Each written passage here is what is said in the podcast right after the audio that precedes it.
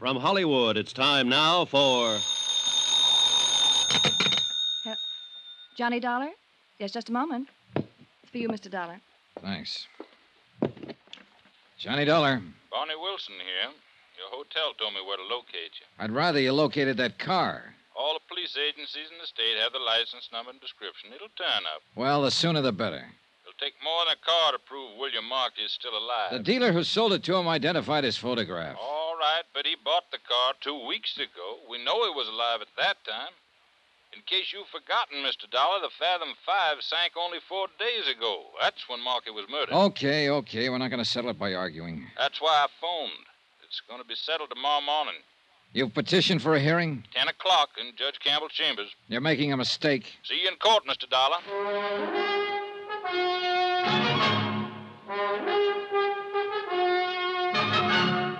Tonight and every weekday night, Bob Bailey in the transcribed adventures of the man with the action packed expense account, America's fabulous freelance insurance investigator. Yours truly, Johnny Dollar.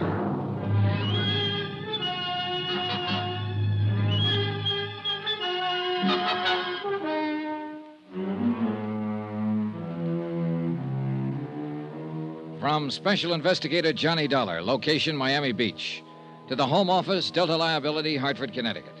Assignment The Fathom 5 matter. The case of a cruiser mysteriously sunk off the Florida coast. I phoned the insurance company's legal counsel and told him that Wilson had petitioned a hearing to have William Markey declared legally dead. Then I rejoined Mrs. Markey in the study. She was tense and on edge, pacing the floor and smoking nervously. I watched her a moment without saying anything, fully aware of her beauty and appeal, and fully convinced also that she and her missing husband were trying to swindle my company out of $75,000 in life insurance. I felt a little sorry for Markey. She must have been a pretty expensive luxury for a man who was going broke. But then I stopped feeling sorry. I remembered that they'd tried to set up young Danny Haynes as the fall guy for murder. Well, why don't you go ahead and say it? Say what? Whatever it is you're thinking. I thought I'd already said it, and pretty bluntly, too. You made some wild accusations. Not so wild. I've got some fairly solid facts to back 'em up. Apparently, the DA's office doesn't agree with you. Wasn't that Mr. Wilson on the phone? That's right. And didn't he say he would ask the court to declare my husband legally dead? He's going to try to, but we'll stop him cold. He hasn't got a leg to stand on. Well, that's what you're hired for, isn't it? To find some technicality so they can get out of paying off on a policy? Attempted fraud isn't exactly a technicality, Mrs. Markey. Now, I'll repeat that advice I just gave you. Get in touch with your husband, tell him the scheme is off, it won't work. And don't file a claim for that life insurance. You'd like that, wouldn't you? You'd just love to bluff me out of $75,000. No, no, I just kind of hate to see you go to prison, that's all. And that's exactly what is going to happen if you file that claim.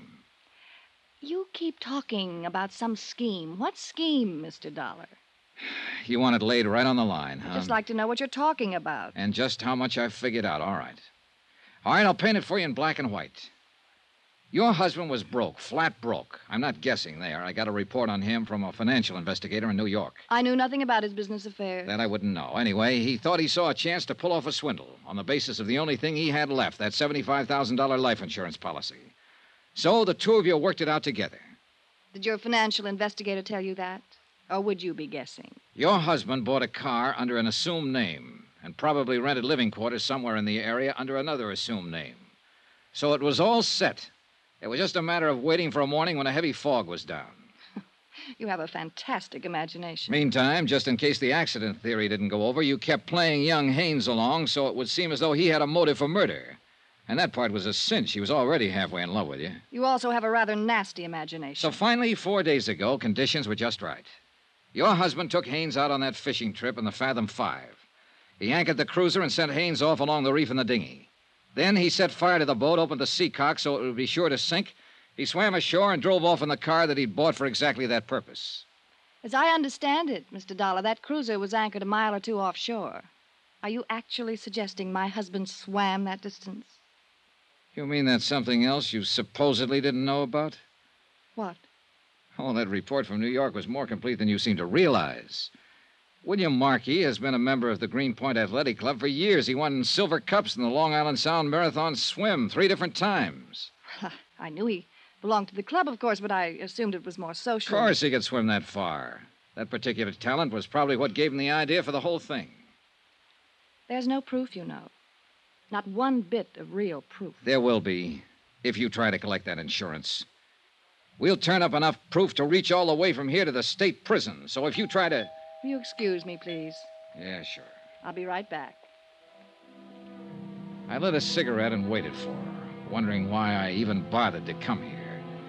I was fed up with it, sick of the whole thing. Fraud cases are like that messy and dirty. You see people with a mask down and you get a look inside. And you get to wondering if everybody's like that. Wondering if you'd be like that yourself, maybe, if the price were right. And if you are, you hope you never find it out. All I wanted at the moment was to leave the house, wind the thing up, and get out of town. I'm sorry, Mr. Dollar. It was somebody looking for an address. I mean, they had a wrong address. I see. Well, I think we at least understand each other now. Yeah, I'm sure we do. And I can say only one thing you're wrong. You're completely and absolutely wrong. Maybe. I wish you weren't. I wish my husband were still alive, even under the circumstances you believe. Maybe I wouldn't be on the verge of a nervous breakdown, trying to hold on to my sanity. Maybe I wouldn't be crying alone at night. You have my deepest sympathy, Mrs. Markey, for everything you're going through. There's no use at all in trying to talk to you, is there? Not unless you care to tell me where to find your husband. Good night, Mr. Dollar.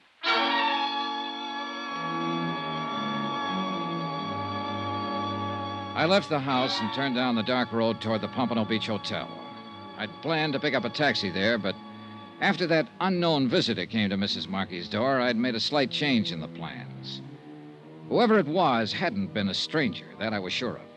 She'd been too nervous when she came back into the room. It was someone she hadn't wanted me to know about.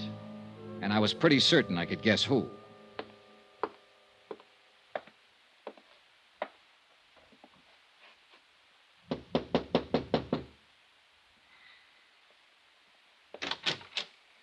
Evening, Mr. Haynes. What?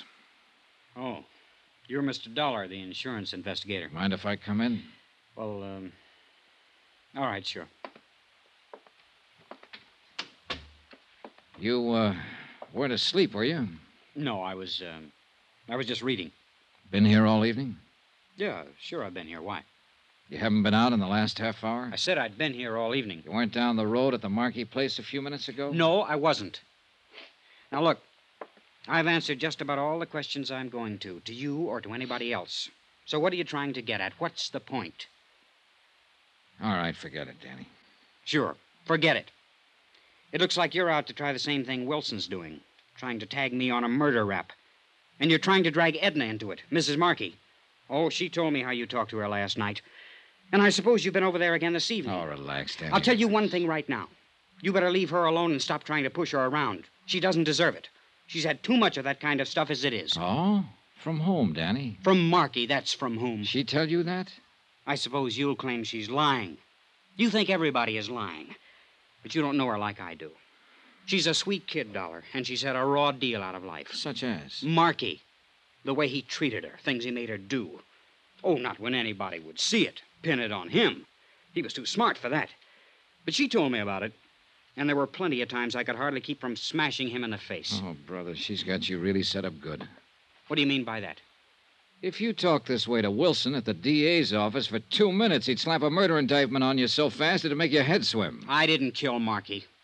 Hating a guy is one thing, but I didn't kill him. Yeah, I know, I know. Because he's still alive. Well, Maybe he is. I don't know. All I know is what I saw out there that morning. And you saw only as much as he wanted you to see. Well, maybe so. But I'll tell you one thing. If he is trying to pull something crooked, he's doing it on his own. She's not in on it.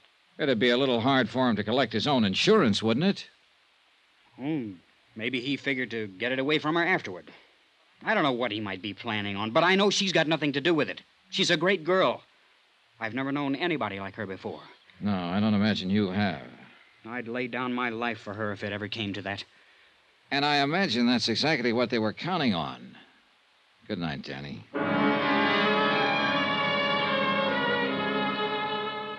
Expense account item 16, $1.90. Taxi fare the following morning from my hotel to the courthouse. I got there at 9.30 and went over the case with Jim Davis, local counsel for the insurance company. And at 10 o'clock, the hearing on Wilson's petition was open in chamber session, Judge A.G. Campbell presiding. Judge Campbell kept the proceedings informal, and the whole thing moved pretty fast. Both sides presented briefs, and additional evidence was introduced through verbal interrogation. No witnesses were called. By 10:30, the cases for both sides had been completed.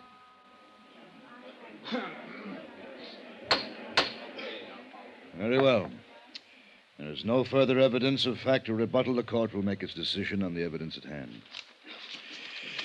Now, in cases of this nature, where it is requested that the fact of death be established by legal declaration, it has been generally held that the substantiating evidence for said request must be essentially unchallengeable. The precedents in law are too numerous to bother citing. Now, in the case we are considering here, it seems to the court that the substantiating evidence is far from unchallengeable. In point of fact, it would seem that the bulk of the evidence indicates that William Markey may indeed be still alive. Now, the court would be powerless to act even in the face of a reasonable doubt.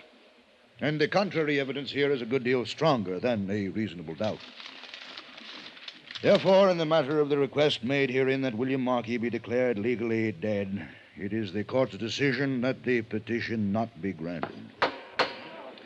If new evidence becomes available at some future time, the petition may be resubmitted. The court is adjourned.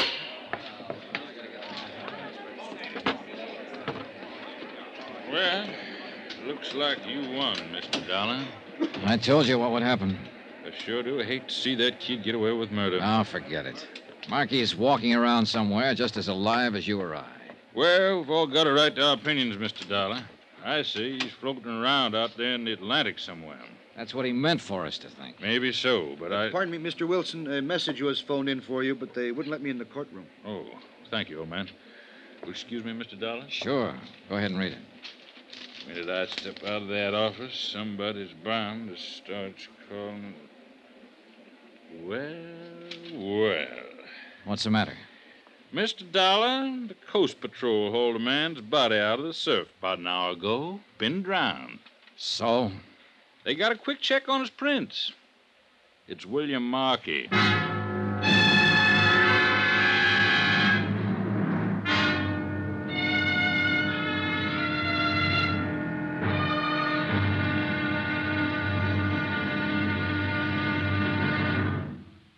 Now, here's our star to tell you about the final intriguing episode of this week's story. Tomorrow, a dead man tells a tale, but not the tale he was meant to tell, and thereby hangs the windup. Join us, won't you? Yours truly, Johnny Dollar.